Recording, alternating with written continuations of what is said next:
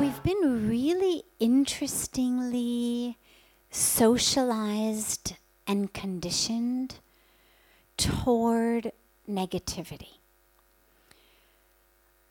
This is the the conversation that always happens with the media, right?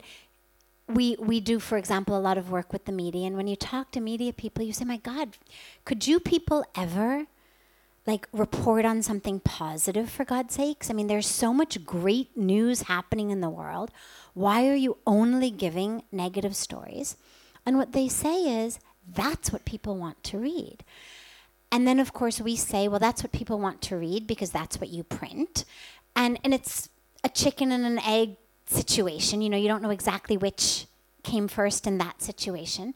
But nonetheless, what we do know is we have been conditioned or socialized to love that which is negative. You know, you say a negative thought comes and it stays. Well, it stays because on some level, I'm enjoying it. There's a part of us, this is the same instinct that when people get together, if you actually put video recorders or just audio recorders in every one of us without us knowing them, and then you rewind them and you studied them for negative and positive conversations. What I think you would find is the vast majority of conversations are negative. Even the ones that we consider quote unquote harmless. You go to a party, you go to a wedding, you go to someone's house for dinner, you come home, you're in the car. It's very rare that people say, wow, so and so looked fantastic. They're doing great. It was so nice to see them so happy. We sit in the car and we say, Oh my God, so and so got really fat. Did you notice?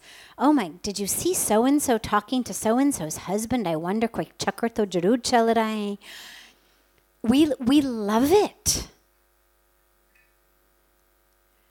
There's something in our conditioning that has primed us to love that kind of talk. If you literally just put audio recorders in people's living rooms, in people's cars, what's the harmless chit chat gossip that we're doing with people?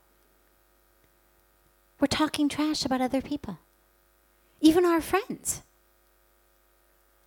my God, she should really, you know, like look in the mirror before she walks out of the house. What was she thinking? She wore that sari last week. My God. Just silly, stupid nonsense. But we like it. And so, in the same way, when the negative thought comes in our mind, it stays because on some level we enjoy it it plugs into that aspect of us that enjoys the negativity. Positivity has started to seem boring to people. We hear this actually tragically a lot on a on a spiritual path. Well, God, I'd I'd love to be spiritual. I'd love to, you know, go more on a spiritual path, but I I would miss the drama of life. You know, I think I would get bored on a spiritual path. You hear this a lot. So there's this incredible misunderstanding, misdirection that that mazza, that excitement comes somehow in this negativity, in this nonsense. So when it comes, it's there because that's become our habit what to do about it. Well, nicely, the same thing to do about what happens in your thoughts is going to have a ripple impact in your relationships. And, you know, so many people come in and they talk about their children We want to give our children sanskaras. I want our children to be on the right path. I want our children to be spiritual and not material. What do we do? How do we get them back on track? And they don't even realize that actually they're the ones who, in their own conversations, these seemingly harmless, nothing chit chatty conversations in cars, in living rooms, around the dining room table, have actually been the things that have sent our kids off track. You know, the phone rings, you're running late, you're supposed to meet people. It shows you on the phone it's the people you're supposed to meet. You say to the child, Acha usko boldana ki. Tum le lo boldana rasta. We're on the way. Tell them we're on the way. Now, your child knows that you're soaking wet in a towel. You've just walked out of the shower. You're clearly not on the way. Nonetheless, they're obedient. They do what you say. But later on, when these kids start lying, and we wonder, we are the most honest people, we are dharmic people, we are sanskari people. How did our kids go off track? We don't realize the subtle impact of this. So, the conversations that we're having outside are mirrors of the conversations we have inside. Hana Shastra mein kehte hai jaise bhitar vaise bahar. Jaise drishti vaise shrishti. Right? That which is inside is that which is outside. And so, as the negative thoughts come, don't latch on to them, don't hook on to them. If you imagine that you're looking at a blue sky on a windy day and there are clouds that are blowing across that sky. So those clouds are the thoughts. Okay, the sky is your consciousness. Now, when a cloud comes across the sky, you have two options. One option is you hook your attention into that cloud and you follow it all the way across the sky and you keep following that cloud wherever it goes. The other option is you focus on the blue sky between the clouds. And this is as we meditate. But it's not just as I close my eyes and sit in meditation in my mind there, it's as I bring meditation into my life. When thoughts come, I have a choice. Do I hook into them and follow them? Or do I focus on that space between the thoughts? So, for example, I'm stuck in traffic, I'm supposed to be somewhere, negative thought comes. Hell with this, I hate this, whatever it may be. Some negative thought comes in that moment. Now I have a choice. What most of us do is we hook into it. Thought was, I hate this traffic, hell with this traffic. I hook into it, and suddenly it becomes this always happens it's my stupid wife or my stupid kids or my stupid mother or my stupid employee or my somebody who made me late. They always make me late. I've told them a thousand times to be ready on time. They're never ready on time. I cannot believe it. Why doesn't anybody listen to me? What kind of respect? Why do I have no respect ever? My God, I've worked 50 years to hold this family together. Nobody can even be ready on time. So you see where I've gotten? Where I started and where I ended up? And you could keep going. I remember, yeah, last week also she made me late. Last week we missed the flight. My God, all that money I had to get new tickets. They're totally ungrateful. They don't realize मैं सुबह से उठ के दफ्तर पे जाता हूँ to work for them. So a little bit of traffic, a little bit of frustration, one negative thought, and suddenly here I am at war with my family, By the time I get to the next red light, I'm ready to disown them all. Or to fire everybody in my business. I mean, whoever, whatever drama I've cooked up in my mind on this thought. So that's, that's one option. The other option is I stay focused on the space between the thoughts.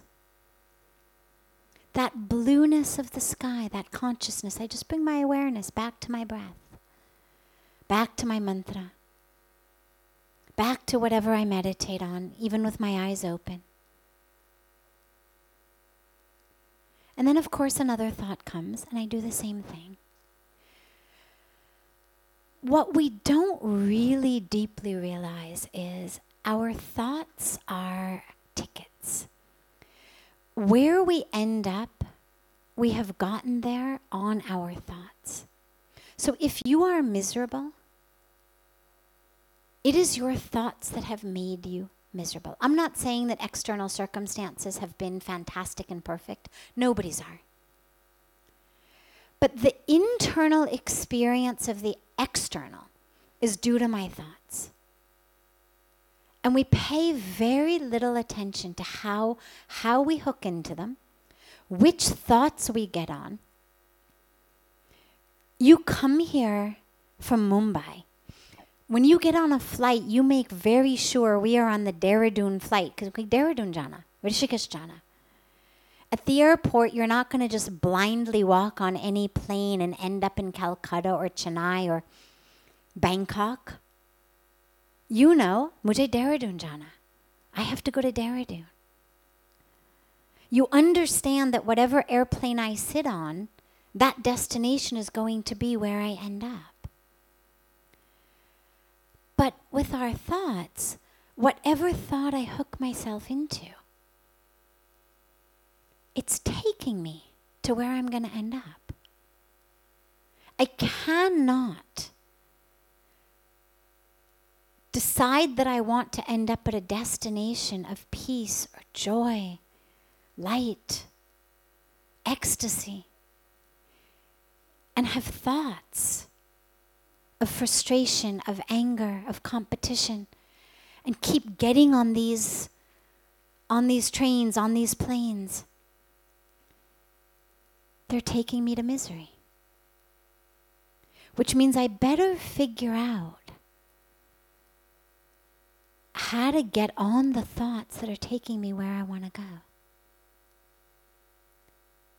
And it's not about pushing them away. You cannot repress them. It's not about pretending I don't have them. It's about laying a new pattern. As I said, we've been conditioned, we've been programmed by society, by our media, by a thousand things to prefer the negative. Well, give yourself a new programming. It's never too late. This is the power of thought decide from now on I'm going to think peace. I'm going to think love.